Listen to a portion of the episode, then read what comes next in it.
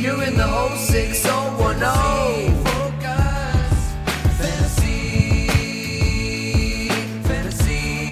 Hello and welcome into Fantasy Focus Football. It is Thursday, October 26th. Today's show is presented by Geico. Insurance can be hard, guys. That's why Geico makes it easy with 24 7 claim service and on the go policy info in the app.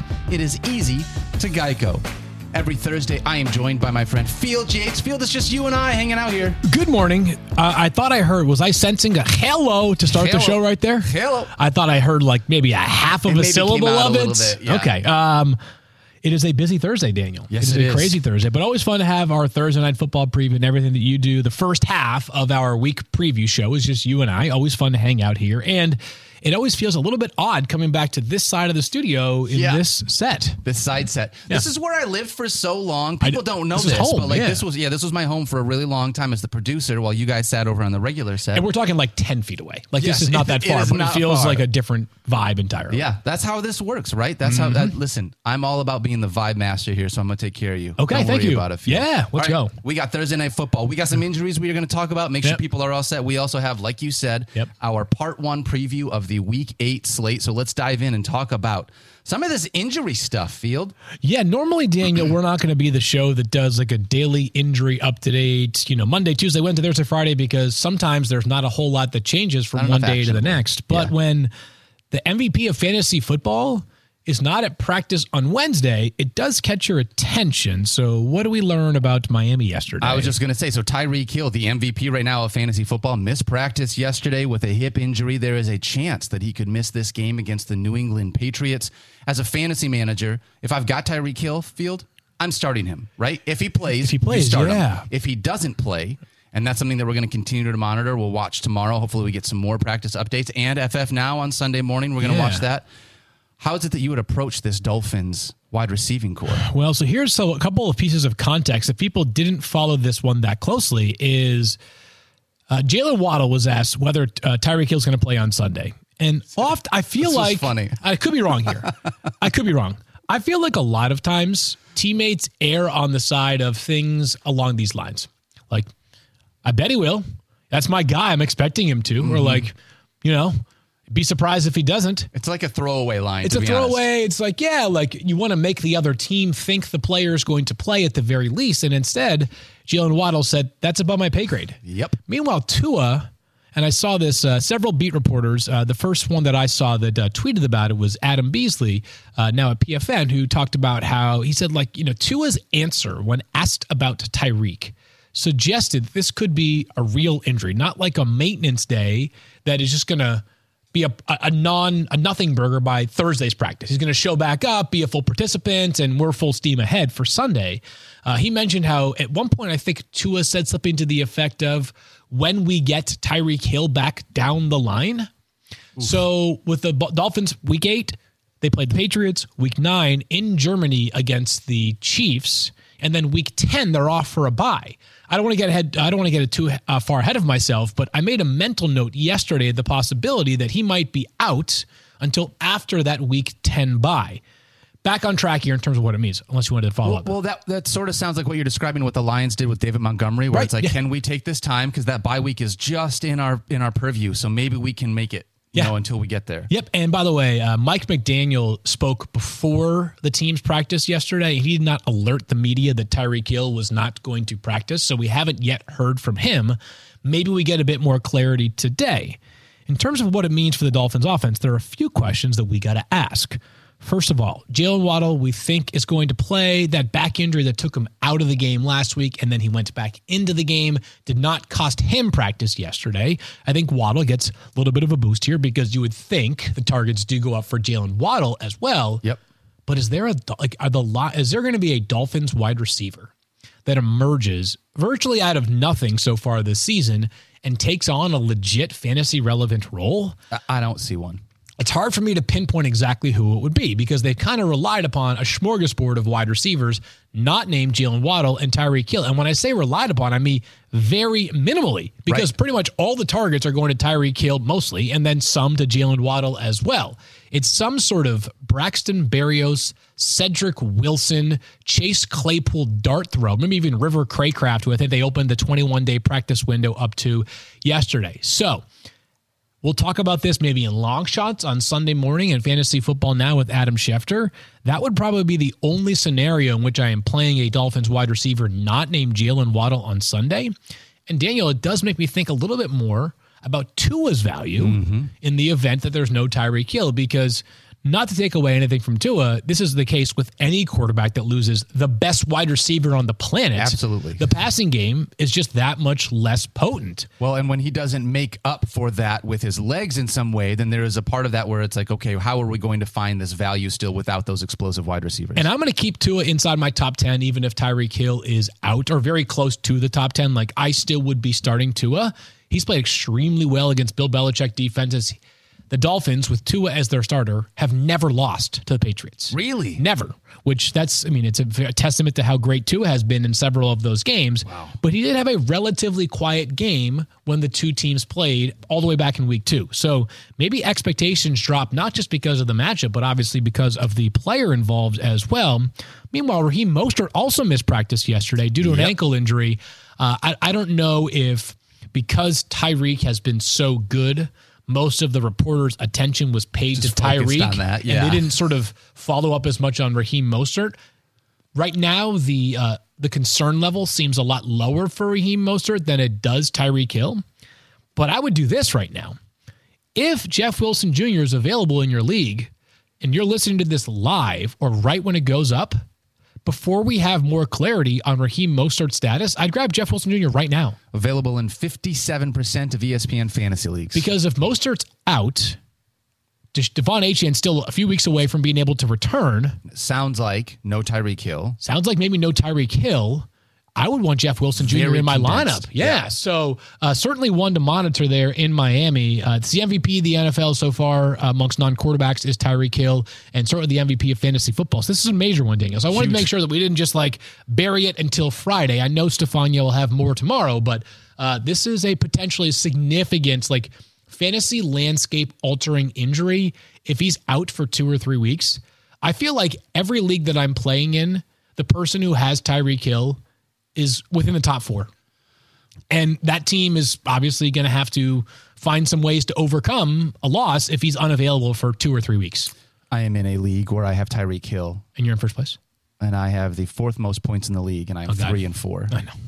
and it's just you yeah. can't I can't so like I need Tyreek Hill to be here as a part of this, by the way. Like this is this is gonna be a big part of it. I mean, he's he's been by far the best player in fantasy amongst wide receivers. Easily. By easily. far. Yeah, and, and, and you factor in the injuries to Justin Jefferson, Cooper Kupp missing time, and the regression to Davante Adams in recent weeks. Like it's been the Tyreek Kill show. But how much I just like this is where I'm so frustrated this okay. year. All right, if if Tyreek Hill misses time, and if especially if he misses, how many how many superstars have missed multiple games? Oh God, like, like if you start at the top, Justin Jefferson, Cooper Ekeler, Kupp, Cooper Kupp, yeah. Uh, you had CMC. Uh, had the CMC? CMC has not yet missed a game. Nope. Sa- Saquon Barkley. Yep. Uh, Travis Kelce has been banged up. Missed like a game, yeah. It's been a lot. Like, yeah. There's been a bunch of these superstars. Nick Chubb, obviously. So like that's one of those things where it's. So who was the right pick at number one overall? I guess CMC. CMC is still the right answer for oh, number one pick right. overall. Not that Tyreek wouldn't have been a great number one over overall pick. He was just discussed in that vein a little bit less during the preseason. Yeah. Uh, but uh, if if he misses time, obviously that changes a whole bunch, uh, a lot, a lot in fantasy football. So we are hoping he doesn't miss time. But uh, based off of the comments yesterday, I thought it was important enough for us to flare it, send a flare up now about the possibility of Tyreek not playing in week eight. Not the only injury that we want to talk about, though, because yeah. this is another one that I think is fairly big field. Brock Purdy in the concussion protocol, and here's what was interesting about this as I was reading up about it last night. Yep. This did not happen, and they yep. did not know about it yep. in the game. They were flying home on the team airplane, and that's when Brock Purdy started to experience symptoms. Yeah. So once they got home, they started to get him into the concussion protocol. Now he's there. This is a very short amount of time to potentially turn around and be able to play this week. So, understanding Brock Purdy came in maybe a little bit later to the concussion protocol than what we had expected, not knowing that when it happened on Sunday. Yep. If he is out, yeah and you got Sam Darnold under center, which I am going to now plan on. If I roster a 49er in fantasy, I'm planning on Sam Darnold being under center. How does that change your outlook for them, or would you move anybody down? Not that much. No? Not that much. I mean, so first of all, we're not going to have Deebo Samuel this week, according to Kyle Shanahan. Yep. So you're talking about George Kittle, Brandon Aiyuk, and that's and about CMC. it. So the same guys that we just said yesterday, you start them regardless. Yeah, but also think about this one of my favorite random stats that bubbles up on Twitter, I don't know, like once a year, is that the most passing yards in a player's first 16 starts in NFL history is held by Patrick Mahomes. That's the record. Okay. Number two on that list, Nick Mullens What? playing for the 49ers. Really? So the system is just so friendly. And before you think that I'm taking away from Brock Purdy, I'm not. Okay. Two things can be true at the same time. It can be a quarterback friendly system, and Brock can be playing very, very, very good football.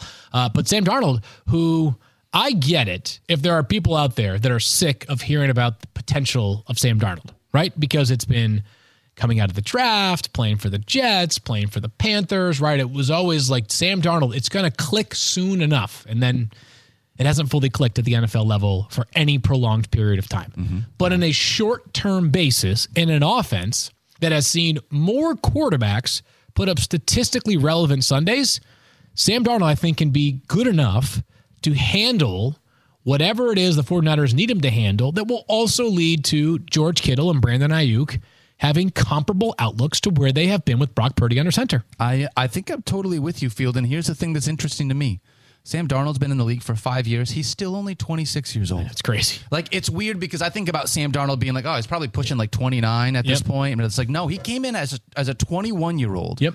And I, this is so hard for me because it's like I know people take shots at Sam Darnold. His He's an easy career one. was with the Jets and the Panthers. It has been, uh, He and hasn't gotten a ton of help. Yeah, But at the same point, he hasn't always helped himself. This is a situation where, given everything that you said, this is a really nice system for a quarterback to be able to live in and just have a nice, safe floor. He doesn't need to go out and win this game like I think a lot of times in his past teams he needed to do. He just needs to play within his means. That's what's perfect about this 49er system. Yeah, by the way, I keep getting notifications on my watch and phone. It keeps me. Is, somebody tweeting about Somebody- Ty- Tyreek Hill? So if you see me checking my phone, that's exactly why. Okay, just as a heads up here. Um, so yeah. Uh, anyways, yes, I agree with you on uh, on Sam Darnold. Uh, I had Purdy though. If Purdy does play and he has not yet been ruled out, he did participate in the team's walkthrough yesterday. And there is a chance that Coach Shanahan said there is a chance that he Yep. could still get through the protocol by Sunday. Yep, and uh, as Stefania has hammered over our head a million times before, there's no timeline on these things. They they take as long as, as they need to take. Um, but it, they have been uh, not that many instances of a player returning from one week to the next with a concussion this season. But uh, Purdy would be inside my top ten if he does play. Wow. Yeah, he's. I mean, he's other than last week, and and so not to like just make excuses for every player, but last week was bad from Purdy. Two weeks ago, that game against the Browns was like crazy rain, and the Browns are gnarly on defense. So uh, Purdy, but prior to that, had been excellent for fantasy purposes. I've, I, I also have him inside the top 10. I just realized that as I look Yeah. at it right here. Although that one is obviously subject to change if we get any more information on Purdy's availability later on today. Sam Darnold would not just fall right into the top 10 if he does play for He would not know. He'd be like, I don't know, quarterback 17, 18 Yeah, for me. farther Not, down he that would list. not be a streaming option, not be a starting option for me for this week. All right, we're going to talk about Thursday night football. Preview this Bills Bucks game in a second, but first, Field Yates. Home, auto, prize sports memorabilia. Whatever you need to protect, Geico can help get you covered. And with the award winning Geico mobile app, you can get 24 7 claim support and on the go policy access. It's easy to Geico. Go to geico.com today. You smell that, guys? That's the scent of fresh turf and freshly cracked Dr. Pepper, which can only mean one thing it is college football Mm. season. So Mm-hmm. block off your Saturdays and swipe a sweet DP from the mini fridge. DP stands for Dr. Pepper because there's a new Yeah, season of high kicks, long throws, and Fansville commercial breaks to carry you all the way to the West Coast games. That's right, the fans are back. And this year, things are heating up. We're talking more hot takes, more heartbreak, more layers of face paint. Get ready to drink in all the drama this season with the help of the most delicious college football tradition there is Dr. Pepper, the one fans deserve. All right. I Let's just talk. checked, by the way. I, I, I do not see any updates No on updates. Twitter right now on Raheem Mostert and Tyreek Hill and others. So uh, we'll continue to monitor it throughout the show. But uh, uh, Tyler, our producer, will let me know if we hear anything on those players. But for now, uh, we are sticking with the information that we shared about five minutes ago. Awesome. Thursday night football. We got the Bucks and the Bills here tonight. Let's start with the Buffalo Bills. Does this feel like a weird game for some reason to you? In the sense that I don't feel like these teams play each other that often. so that I definitely think, and I think it feels I like a kind of like that for Thursday night football. Yeah, this one's different. The only thing that I wish is that, and this is, we've had a lot of complaints with the NFL. Yeah. But like, I loved being able to see the creamsicles before. Like, Yeah, why not have it be on a on an island game like this? Like that, like, that call. Thursday night actually. football. Yeah. You know what I mean? Yeah, no, I totally agree. Um, I actually was thinking about this this morning related to jerseys. Are there like three or four teams whose current uniforms you like enough that you're like, just wear them every week weekend? I'm Just totally fine with single it. Like, I'm cool with it. Like, I think some of the best uniforms in the NFL right now, the Raiders' simplicity is just always awesome, to me. Yeah. Uh, I love the Dolphins uniforms. I think the Dolphins, especially their aqua outfit, is just terrific. They are wearing their throwbacks this weekend, though, which are also very nice. Yes. Um, I think the 49ers are a classic look. They are very classic. I love the Seahawks. I'm a big fan of that highlighter green. Okay, Like so you're that- on the you're on an island with that I'm, take. I'm right one of the other ones. Yeah, because not everyone But is they into bringing, that. but they're bringing back their, their throwbacks this weekend. I love the throwbacks, like the yeah. Dave Krieg throwbacks. Like yeah, that's so what I'm that's why I like like when they bring back the throwbacks. You're like, okay, so even if you like the highlighter greens, they do not hold a candle Not to the- you're to right. the throwbacks. You're so, right. uh, anyways, yeah, those that. are some. I think the um, I'm trying to think of others that I just like solid, like hard to mess up those uniforms. Ah, man. I mean, it's tough because a lot of a lot of teams keep Packers it very simple. cool, I was just going to say the Packers and the Bears. I feel like they've had the same uniforms Forever. for like the, Yeah. the last sixty Yeah. years. Yeah. So Yeah. All right. Speaking of the last sixty years. Yep. I don't know. I just I don't know whatever. what the transition was there. But that's actually like become like that's your thing now. Is that like you just I'm make trying. a nonsensical transition that it actually works? Well, that's you sort of find out if it works in the middle of it. I think I'm the Michael Scott where sometimes I start a sentence and see if I can figure out where it's going halfway through. You know what I mean? 100%. I love that play. Yeah. All right, so let's talk Josh Allen because Yep. this guy is amazing. 20 fantasy points or more in five of his seven games Yep. this year. It seems silly to say that you would not start Josh Allen. I'm starting him this week against the Bucks field. I know you are too. If there was one thing that you were looking at within this matchup for Josh Allen, there have been a couple of down weeks, not for him necessarily, but for the Bills as Yeah. a whole. I want to see him be able to command this team in a way that I know that Josh Allen can actually do because we've had some some tough matchups here. Yeah, I would argue this, and this is not a fantasy thing, but it's tied to fantasy. Is I would argue that maybe the Bills would be better served to, and the Bills' offensive staff has forgotten more football than I'll ever know. I'm not trying to argue otherwise. Yeah. Um, my my my my opinion would be that I feel like a few more Josh Allen runs would be healthy for this offense. It seems like teams are basically saying to Buffalo, "You're not going to beat us way down the field," and because Josh is running the football so infrequently, they can just play more coverage underneath than they had in the past. Because when Josh was running the ball so much, you're constantly fearing a 25 yard run from Josh Allen matched by a 25 yard pass to Stefon Diggs or somebody else. So um, that would obviously benefit Josh Allen's rushing ability. But just to speak to how brilliant he is for fantasy purposes, despite less rushing this season compared to last year, he's still QB4 for me this week. He and Stefon Diggs are the lineup blocks of all lineup blocks Yes, for this. Buffalo offense. Yep. Outside of those two guys, when you look at Gabe Davis, no teams on a bye. And we're going to say this a lot. I said this to you before the show. know, I I'm going to say this sentence a lot. With no teams on a bye, Yeah. there's just too many other wide receivers I would rather play than Gabe Davis. Yeah, I mean he's he's sort of your guy, and He's when Daniel guy. is saying Yeah, like exactly. I'm out on Gabe Davis, like the touchdown streak has come to an end. Yep. he had one catch this past week. Um, this is not held for fantasy purposes, but I do believe there are people in the NFL whose role is more important than the box score says. Marquez Valdes-Scantling is like unquestionably that guy for Kansas City. Like just the run really fast and hope that teams account for you Right. allows them to do a lot of stuff underneath. I wonder if there's some of that with Gabe Davis for Buffalo. Of course, he's prone to like a two touchdown game because he's Gabe Davis, but I have him as wide receiver 49 tonight. I would not be starting Gabe Davis in week eight. If there was a pass catcher I was going to start instead of Gabe Davis, it would be Dalton Kincaid now with Dawson Knox Yeah. out and not going to be here. That's a guy that is a top 10 tight end for me. So outside of Stefon Diggs, as far as pass catchers go, Dalton Kincaid is the other guy that I want in this offense. I'm excited that Merrick gets to see him in a standalone game tonight Yeah. because he's a good player. Now, a lot of what the Bills did last week with Dalton Kincaid was just dump the ball off to him. Like it wasn't, you know, field stretching or seam stretching plays in which he's gathering, you know, 20 to 25 yards per catch. But dump offs count just the same. That's and if he piles up eight catches for 67 yards, you'll take that every day of the week. And with no Dawson Knox tonight, to your point, he should play a ton. So Dalton Kincaid, also a lineup lock for me amongst tight ends. When you're looking at these running backs, it is now down to two. It is James Cook and Latavius Murray. James Cook, the obvious guy that you and I are both starting. I have him just outside. Oh, I'm actually at running back 20. I was Yep. going to say just, but right around there. So you have him just inside the top 20. I've got him at running back 20. I want to have more confidence in this guy. Totally, yeah. Part of this is the way that this team is using him. I'm worried Latavius Murray is going to keep siphoning away, not just regular touches, but those goal line touches that I don't think James Cook is getting. And this is a good Bucks front defense. Yeah, it's going to be rare for him to get goal line utilization for two reasons. Josh Allen Josh and, Allen and Murray, Latavius Murray, right? both. So Yeah. both of those guys. Uh, last week, Josh Allen had a rushing touchdown. I believe it was a quarterback sneak from the one. If they have the ball first and goal from the three, and they have a chance to sub out, my guess is that James Cook off the field, Latavius Murray on the field. So Yep. that's going to decrease the value. The fact that Latavius Murray is going to have some number of carries also going to decrease the value. But James Cook, really efficient pass catcher.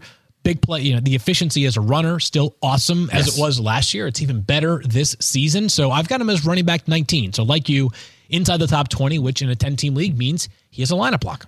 What about on the other side of this game? Yeah. If we talk about Baker Mayfield. Is he someone that you would consider starting? Have you seen enough from Baker to be like, yeah, he might be a starter in a 10 team league? Uh, in a 10 team league, no. 12 or 14 league, I would consider it. Consideration. 14 team league, uh, this Bills defense is still like, I still will have fear facing this Bills defense every single week until proven otherwise.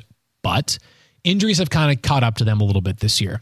Matt Milano, maybe the best coverage linebacker in the NFL, like makes a legit difference in terms of how quarterbacks perform. Out for the season, DaQuan Jones, Tre'Davious White out for the season.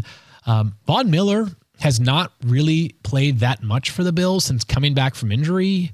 I think it's like if I if my math is correct, something like 47 snaps in three games. Oh, wow. So uh, Von, you know, this is a an ACL he's coming back from, right? And I would imagine there are certainly some exceptions, but I would think that you know guys in their mid to late 30s are probably facing an, a, a- steeper uphill battle than a 22 year old coming back from an ACL tear. So it feels like this Bills defense a little bit less imposing.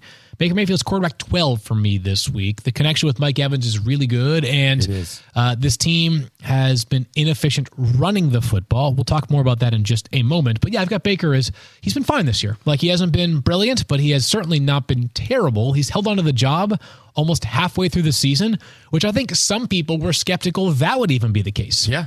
Bills have allowed 76 fantasy points to quarterbacks over seven games.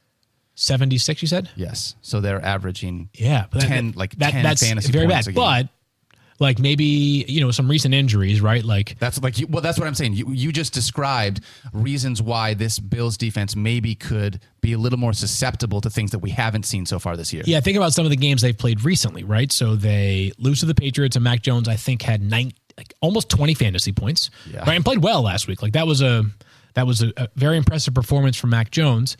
Uh, and then was the week prior to that? That wasn't. Uh, So you had New England, and then it was the Giants where they had Tyrod Taylor. yeah, it's Rod Taylor, which you know, backup quarterback who didn't do a whole lot, but uh, you know, I mean, Yikes. what do you expect? And then, And but then then Trevor Lawrence. Trevor Lawrence. Remember that was the game though that he fumbled two times, where it was like he ends up as quarterback sixteen.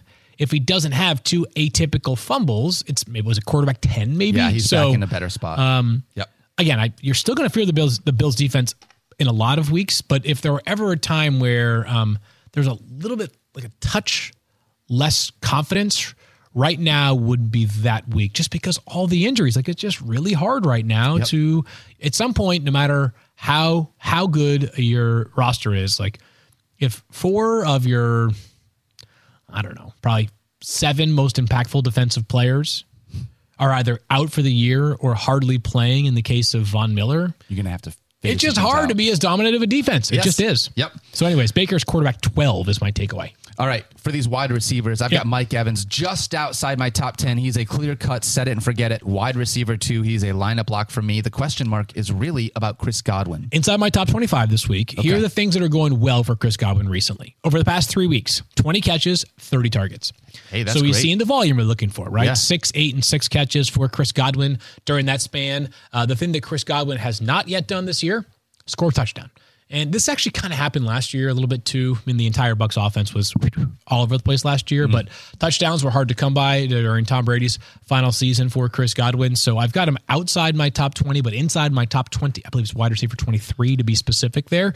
Uh, 30 catches for 398 yards so far for Chris Godwin. So like nearly 13 yards a catch uh, for him. So he's been he's been like solid. Did you do that math in your head, or did you have that ahead of the? I know it's. I, I saw the average was twelve point five. Okay. I'm actually wondering now if I maybe gave him a, like I think it might be thirty two catches for three hundred ninety eight yards. Okay, all right. I was looking. I was doing some research this bit- morning. so math, yeah. um, yes, he is a consideration for sure. In 10 team leagues. By sure. the way, he's got the questionable tag on him right now. He had a yep. neck injury, yep. but seems very good to go. Not worried about him not playing tonight. I believe they said yesterday, full steam ahead. He was a full participant in practice. During these short weeks, teams are very, very conservative with how much they actually practice players because – it's really first of all, it's not really practice. Second of all, right. you're more focused on rehab than you are running a bunch of routes when you've got, especially when you're the road team like Tampa, and you've yeah. got basically 48 hours before you fly to your game. All right, so this is my question. I'm okay. so glad you brought it up this way. The road team. Yep.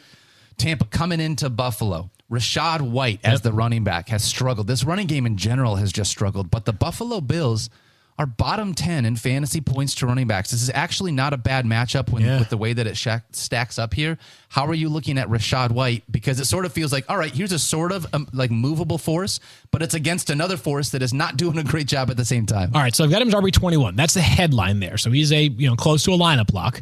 Uh, the things that are working in his favor, the matchup you mentioned, and the Bills have not been as sturdy defensively against the run as they have been against the pass for much of this year. Yep. Moreover, Ke'Shawn Vaughn was starting to see a little bit more work as recently as two games ago. Don't love that. Had a fumble last week, though, that led to it felt like more and more of Rachaad White.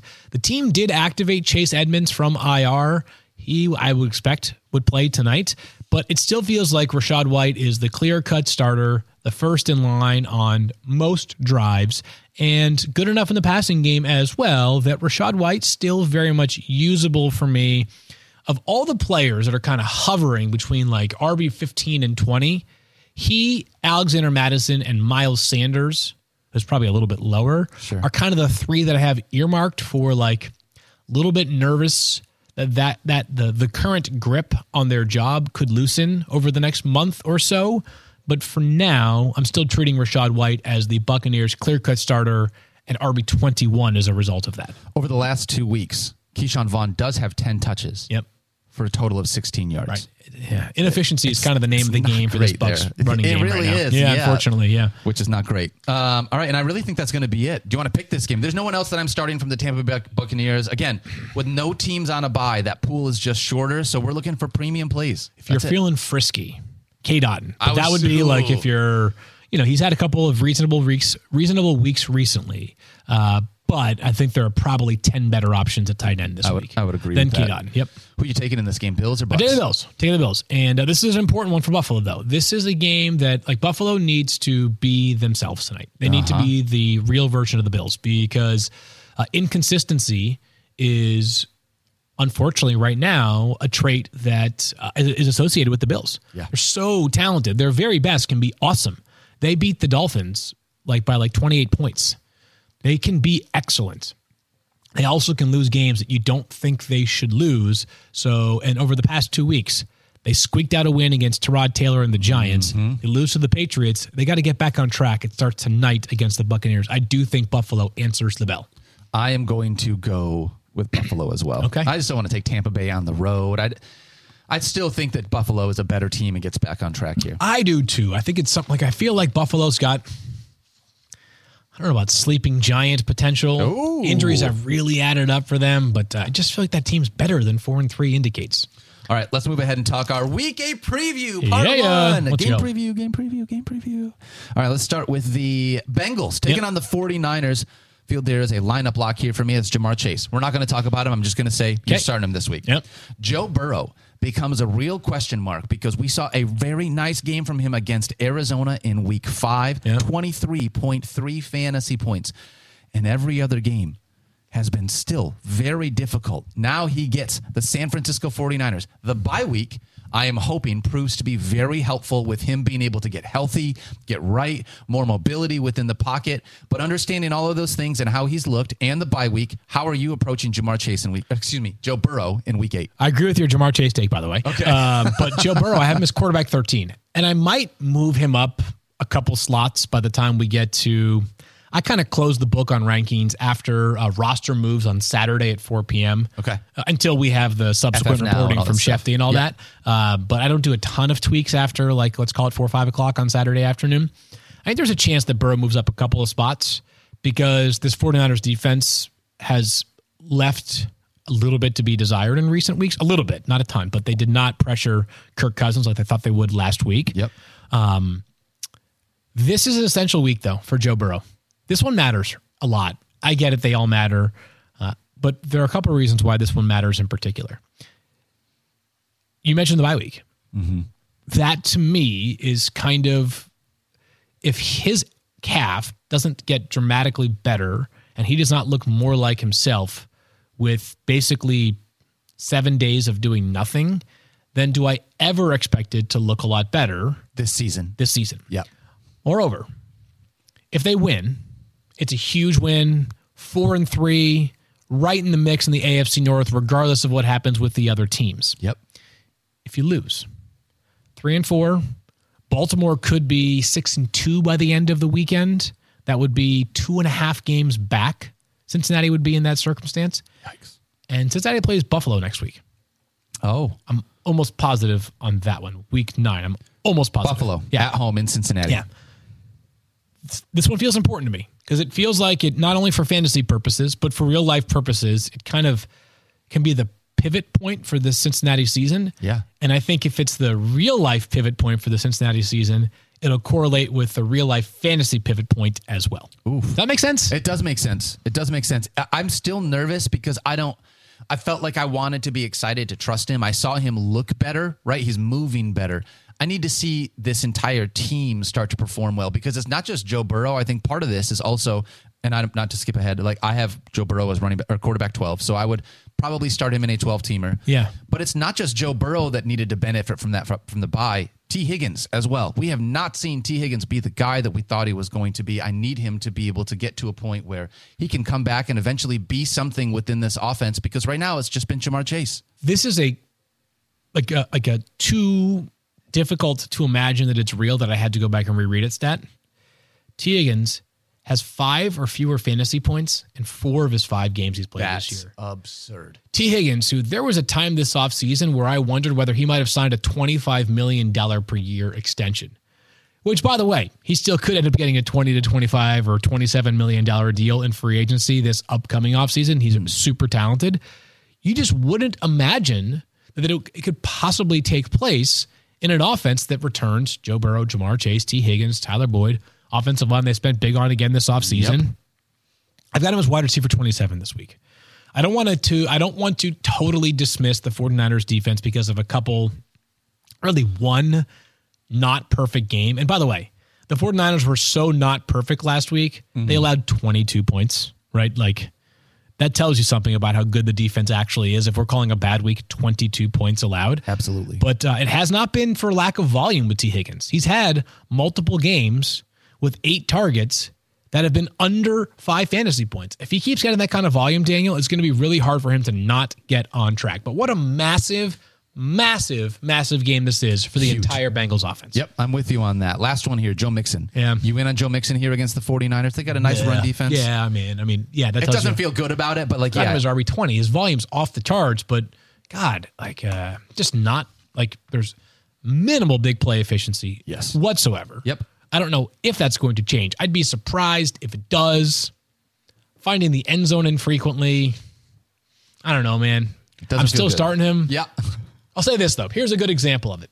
You and I play in this league together with Not Cool Keith. Yep. It's the Gasco League. We have a great group of people, 12 managers in total, and my team um, has is kind of coming to the end of its run that was catalyzed by Christian McCaffrey. Uh, he's got a little bit of time left on his deal, but it felt to me like it was better to make a pivot.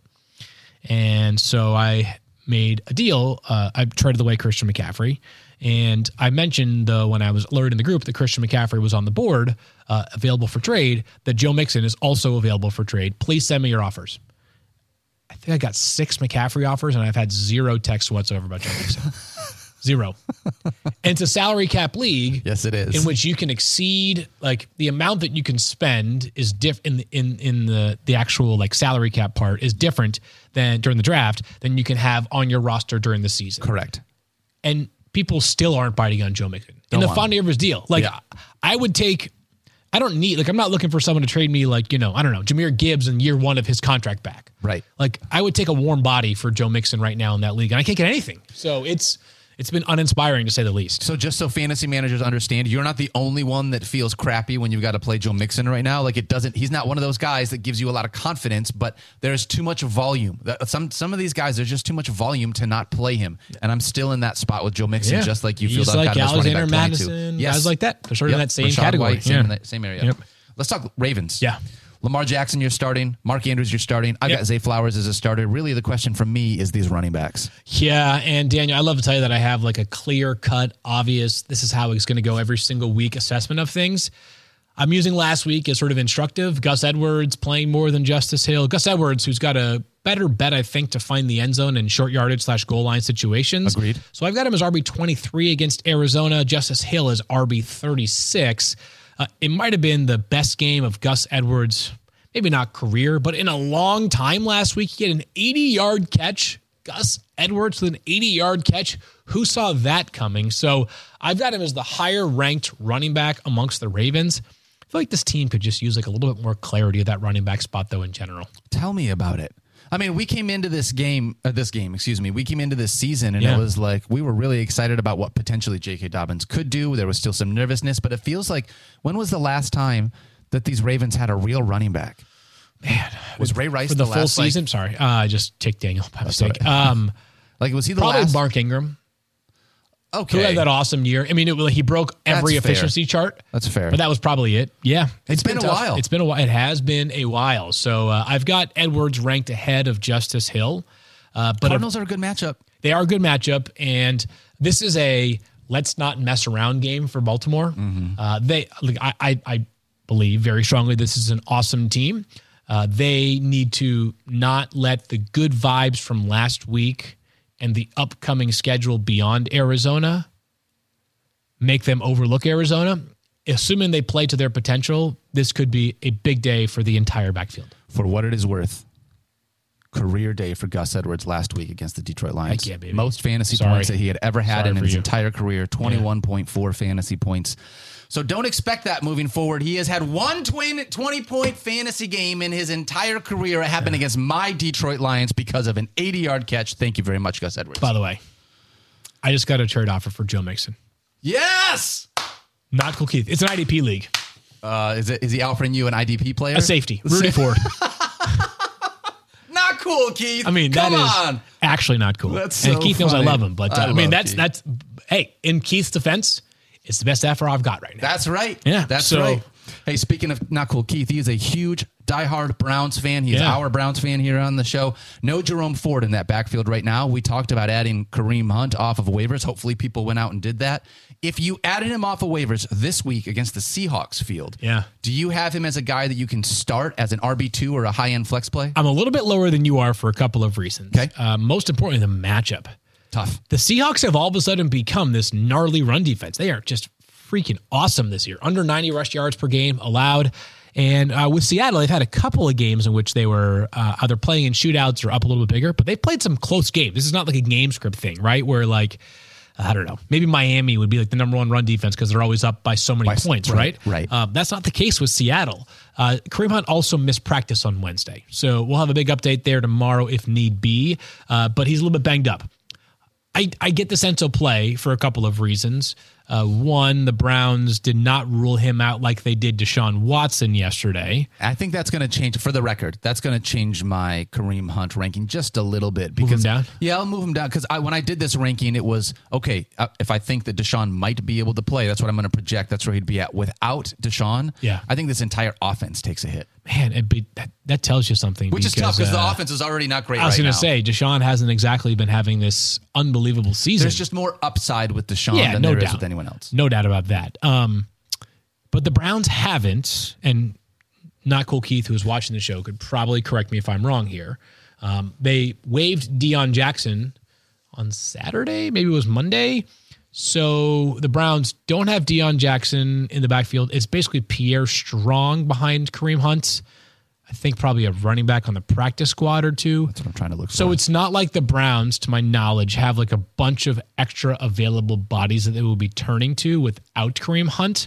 I feel like if they were more concerned about Hunt, they probably would have already made some moves at the beginning of the week to address their depth. That's fair. I think that's a fair thing to say. I moved Kareem Hunt just now while you were talking about this. I moved him down to running back 25, which is is that where you have him? I'm at well? 26. So yeah, same okay. spot. So again, I'm, I said earlier in the week to be very clear and consistent. If I'm adding a running back this week and starting him, it's Kareem Hunt. Yes. Still feel that way. Yeah, I still feel that way against the other options that we talked about. Now, if D'Onta Foreman, uh, if there's no Roschon Johnson, I might it might be much closer. But based off of my belief that Roschon Johnson would play, he's still my favorite ad, and he did play much better last week. But the inefficiency, the um, Seahawks run defense, those lead to an RB twenty six ranking. Yep. What about for the Los Angeles Rams? Field? Yeah. Because we're in a spot we saw Darrell Henderson and Royce Freeman take some time. Yep. They both had touches in the backfield this week. They get the Dallas Cowboys. If there's one person that I'm going to default to, give me Darrell Henderson. With the fact that he also knows this offense and this Rams team, there's a part of that. He definitely got more touches. I would rather start him over Royce Freeman here in week eight. It's crazy to think that over the past probably like close to a year when Henderson was released by the waves by the Rams was waived by the Rams last year. Whoa. Um, he's he's like worked out for several teams. I think he was on the Cardinals practice squad at one. And it's like teams have either had him on the practice squad or worked him out and been like, eh, I don't know. Meanwhile, the Rams will bring him out on a Monday and be like, yeah, you're starting You're going to start for us. on Sunday. Yeah. Yeah. Uh, speaks to how weird running back can be in the NFL and why maybe teams don't want to spend 15 million bucks a year on a back. Real, Um, real question though, and yeah. maybe you can't answer this, but like, I'll try. How much of this is just like we just have knowledge of that player? That's we know totally that it. they, I mean- they just get the system. We know they know a, a little bit. it's trust. It's if we bring Henderson in, We don't have to teach him we don't teach him a language, Yes. right? It's Yeah. like the Rosetta Stone has already been. He's already worked through his Rosetta Stone in the past. He'll be fine in the future. Um, so my gap between these two backs is unfair. I have Henderson as RB twenty four and Royce Freeman as RB forty one. It shouldn't be that wide. I should. I'm going to adjust this. Um, I would rather not play either of them in a ten team league. Bad matchup against the Cowboys. Yep. But No teams on a buy. Yep. Beyond that, though, Henderson had like a couple of differentiators last week. One, he fell into the end zone, which could have easily been Royce Freeman. Two, he had a little bit of passing game utilization. Yes. So uh, at the beginning of the week, just to be consistent, we said we would prefer Henderson over Freeman if you had to choose one, but that gap should be a bit narrower there. I'm with you on that one. It just, you know, the, the He's reason going to why. get touches. And when I say narrower, it's going to be Henderson moving further down, not like, hey, he moves down and Freeman moves, Moves up. up. Because I still think with Freeman, given that he got zero looks in the passing game last week, Right. he needs to fall in the end zone to pay off. Right. That's where it's tough against this Dallas Cowboys defense too, because I don't feel super confident in either one of them right Yep. here. I do feel confident though, Field. Yeah. Alvin freaking Kamara. Oh, by the way, I will talk about him in a second. Keith does alert me. Thank you, Keith. I'll respond to you uh, verbally as opposed to over text. Thank Oh, you for this, this. information. Uh, the Browns re-signed Jordan Wilkins and added Nate McCrary to the practice squad the other day. So uh, they do have um, some More uh, some bodies. backs in the backfield. I still think Kareem Hunt plays, but Yes. uh, anyways, I'm with you on that. um, yeah, we talked about this yesterday. Alvin Kamara, unreal. Unreal. Unreal. How do you? Here's the thing for me, and this is where it's tough. I have Alvin Kamara as a top five running back. Yep.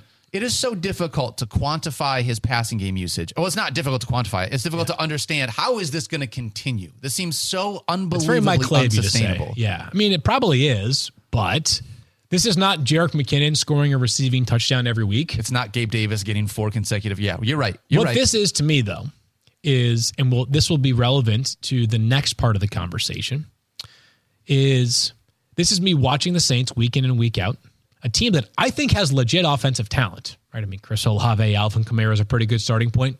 Just those two players alone. yep. Michael Thomas, healthy, you know, sort of a weird but useful tight end room, right?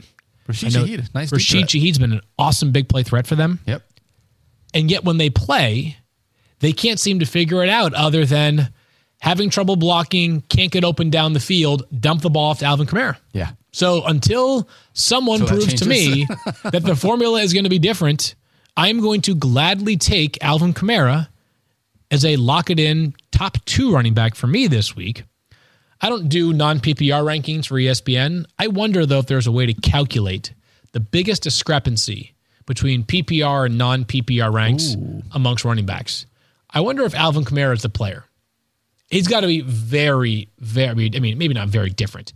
the projections might be much different relative to the rankings. though. So I can tell you right now, in so he returned in week four. Yep. Missed the first three games because of suspension. Okay. Since week four, Alvin Kamara has 86.8 PPR fantasy points. Okay. He has 51.8 standard fantasy points. So he's going from averaging 21 points per game Yeah. to averaging 13 points per Isn't that game. crazy? That is Crazy. unreal. You're getting eight fantasy points just from So the passing game usage as a running back. That's it's it's I mean it's it's off the charts. It's unreal. off the charts. Great.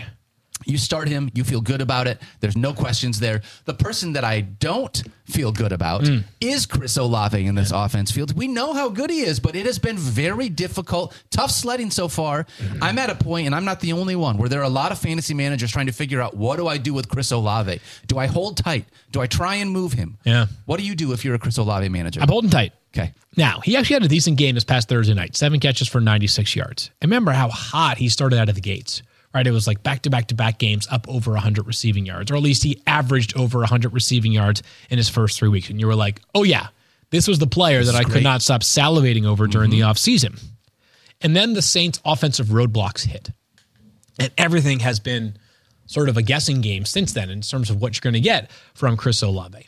I mentioned how the Saints offense right now is just basically we can't block, let's just throw it to Alvin after 10 days because they had the Thursday night game last week. And it sounds like if you've been following along with some of the stuff on Saints Twitter over the past 10 days, some difficult conversations. Like there was some stuff that was aired publicly. There was a lot of conversation about a, a route by Chris Olave and a throw by Derek Carr Yeah, and heard a who's lot to about that. blame, yada, yada, yada. I'm not smart enough to know the answer. What I do know is that I hope when a singular play is emblematic of general struggles, that it leads to people in the same offense saying, let's figure this crap out. and I'm hoping the, the Saints have figured some of this crap out. If they do, Chris Olave will not be wide receiver 20 in a week. Mm-hmm. He will be more like wide receiver 10 in my rankings. But until that happens, it's hard for me to move him much further up the ranks, even in a good matchup against the Colts. I love the player. Love him. It's my guy. And I love the volume. Here's what he's had as far as targets. Yeah, it's great. 10, 11, 11. And then the two back to back weeks that sucked, he had six and five. And then the last two weeks, 10 and 15. He's had 10 or more targets in five of his seven games. That's absurd. You can't move a guy who has 15 targets in a game 10 days ago further down than wide receiver 20. So that only emboldens my stance that I would be holding steady or buying low on Chris Olave right now. That volume is like almost literally incomparable. It's crazy. I would just, I need That's him, absurd. I Yeah. need him to get some connections with that, but you will take that volume every day of the week. Let's talk about Green Bay's wide receivers. This one has been I been. think you got the victory lap here, Daniel. Yeah. Well, it's just been tough. It's been really tough for Christian Watson. The dude has been so good. Like we know uh, he is so talented, I should say. Mm-hmm. Yeah. But in this offense, I do not trust Jordan Love and that deep ball. In fact, I don't really trust Jordan Love at all in this offense, if I want to be honest. Yeah. But if I am trusting someone, it was kind of like I said at the beginning of the year, guys that are a little bit closer to the line of scrimmage to be able to give Jordan Love the ability to get the ball out quickly. I think it's a good matchup against the Vikings, but they, like the Broncos, have started to play a little friskier on Yes, defense. Yep. Um, we'll talk about the Broncos in just a moment here. Uh, there are some people that are much, much smarter than me uh, that talk about quarterback play. And, you know, whether it's like, you know, Dan Orlovsky at our own shop here at ESPN, of course, that's great breakdowns about quarterbacks. I saw a tweet from Kurt Warner yesterday who, like, literal Hall of Famer, Super Bowl MVP, like, absolute star, like, great analytical mind about quarterbacks, tweeting about Christian Watson being like, what was he supposed to do this past weekend? Like, point to me, like all these bad plays people are suggesting. I am never going to try to match wits with Dan or Kurt on on football, uh, specific to the quarterback spot. Okay, Agreed. Agreed.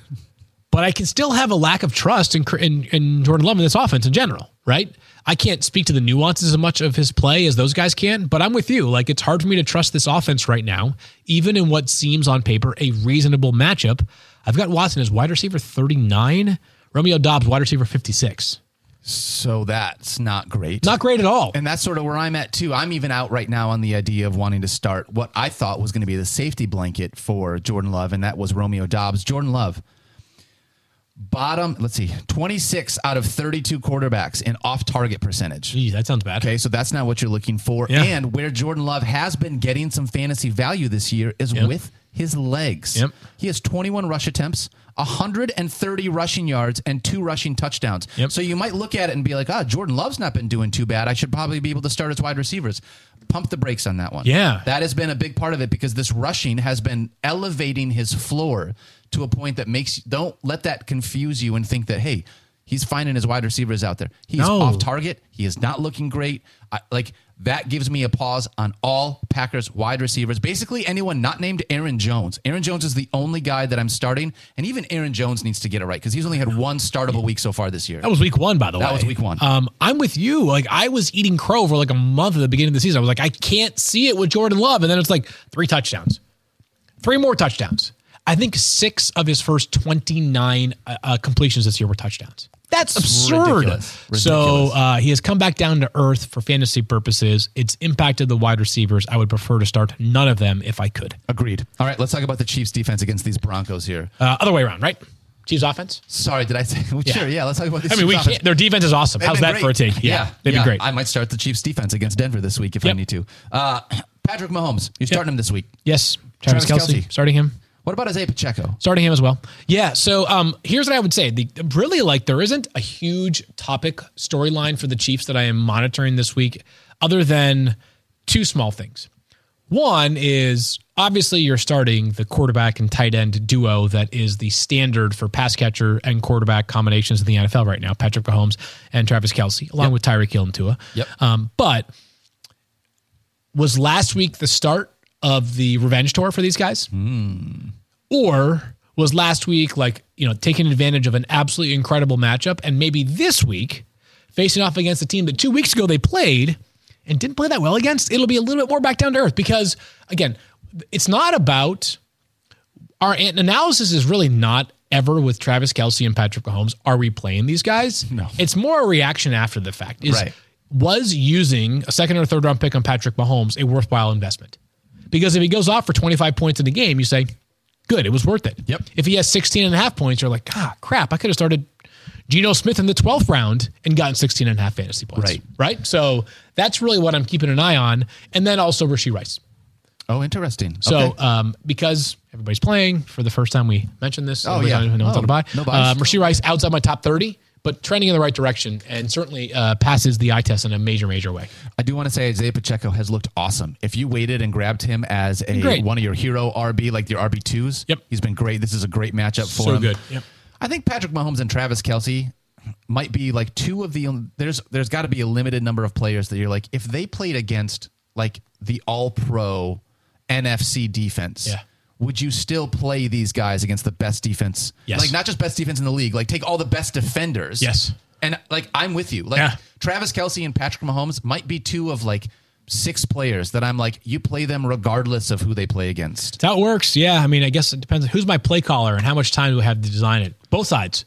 Like, do I get Bill Belichick as my defensive coordinator That's a great question. and the Andy Reid is my offensive coordinator? So if you're on the Mahomes and and Wow. and Kelce side, do you get Andy Reid? If you're on the defensive side, do you get Belichick? And is Taylor Swift in attendance at the game? It's a good question as well. See, there's a lot of context that A we lot need to of answer variables to answer one. right there. Yeah. Um, anything? Last thing, real quickly on this. We didn't talk about it. I don't think there's a whole lot to touch on. But Mecole Hardman came back to this Chiefs team, had a really nice punt return. yeah. Is there anything as far as like, hey, you know what? These Chiefs wide receivers have been hard to figure out. Maybe Mecole Hardman. I don't think so either. Just I don't wanted think to make so. sure. Like I feel like a Chiefs wide receiver is going to end up making Al Zeidenfeld 150k some point this season. Yep. When Kadarius Toney has that that one game where he Yeah. plays.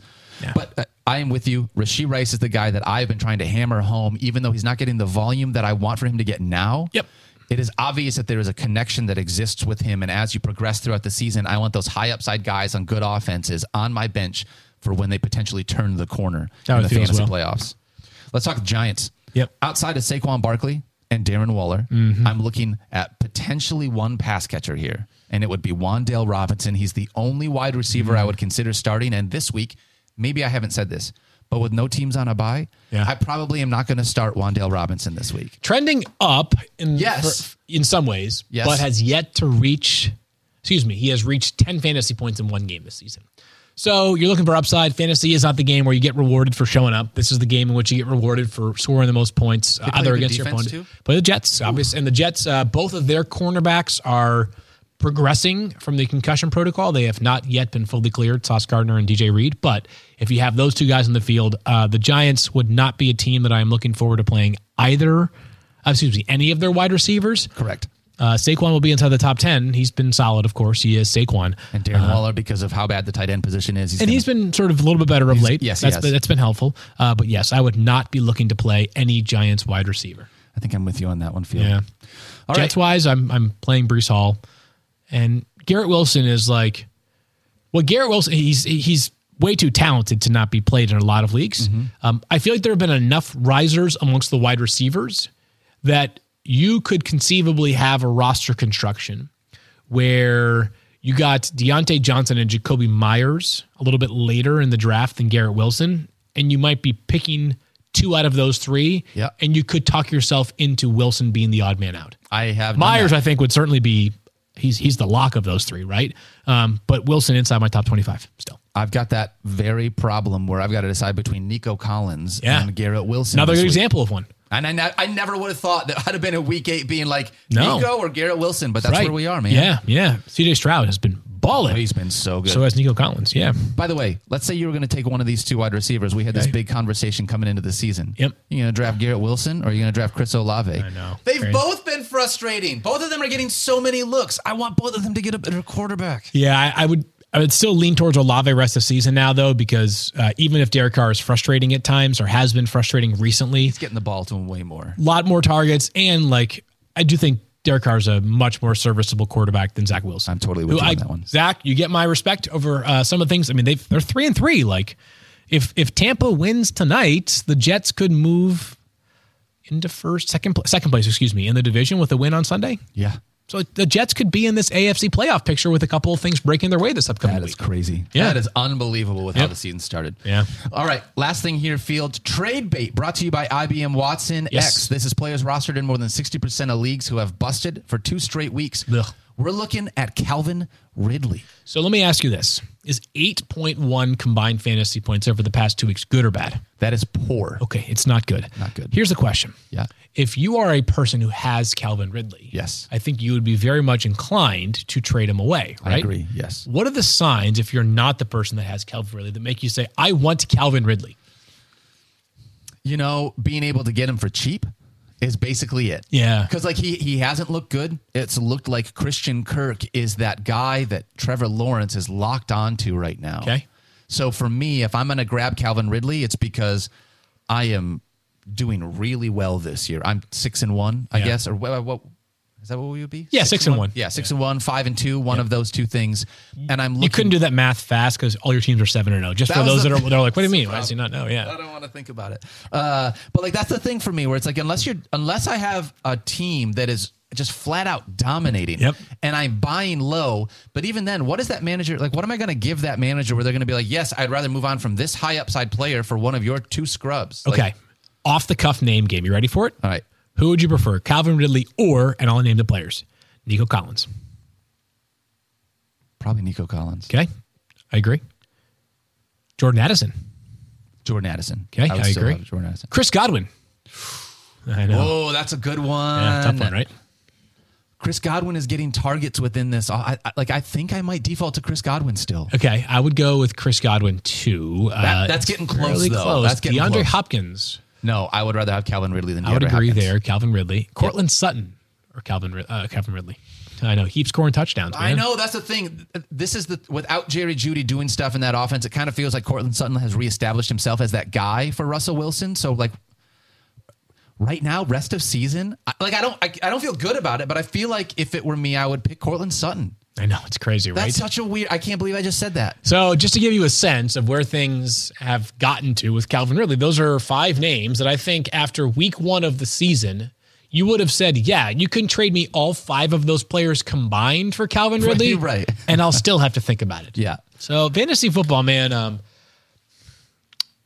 I don't think the audience would like this.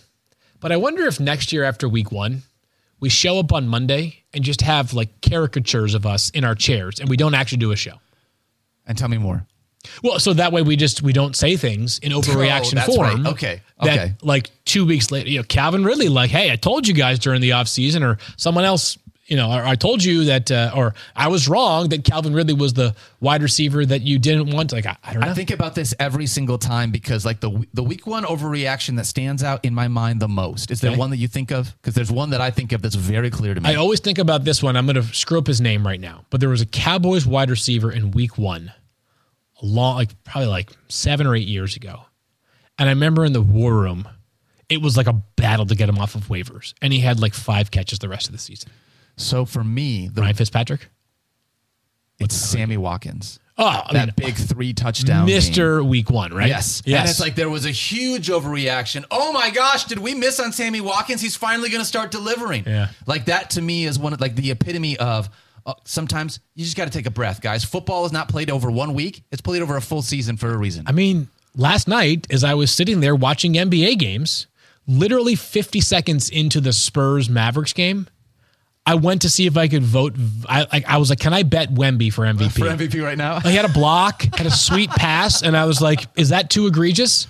That's what happens at the beginning of these seasons. Yeah. I'm thrilled to have the NBA back. I'm so pumped. Fantasy basketball's in our lives field. I'm Although my team, that. after you know, there's been one basically one night of games. I'm getting crushed by Camby, so I'm waving the white flag on the season. Oh no, not after one week. That's not how no, works. no, no, no. One night. Oh, one basically. night. That's right. You're right. You're right. Like we had two games on Tuesday, and I had zero players going. So yeah, basically one night in.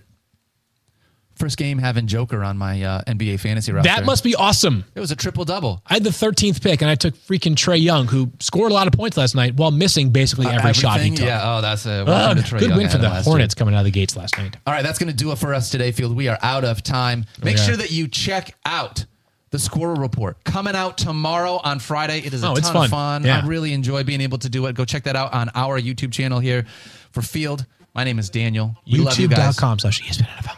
Don't forget to love each other. Be kind to yourself.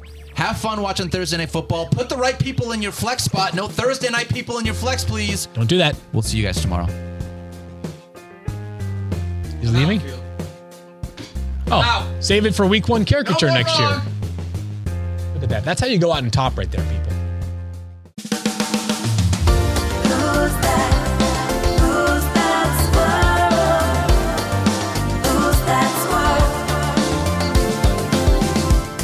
No secret, not a mystery.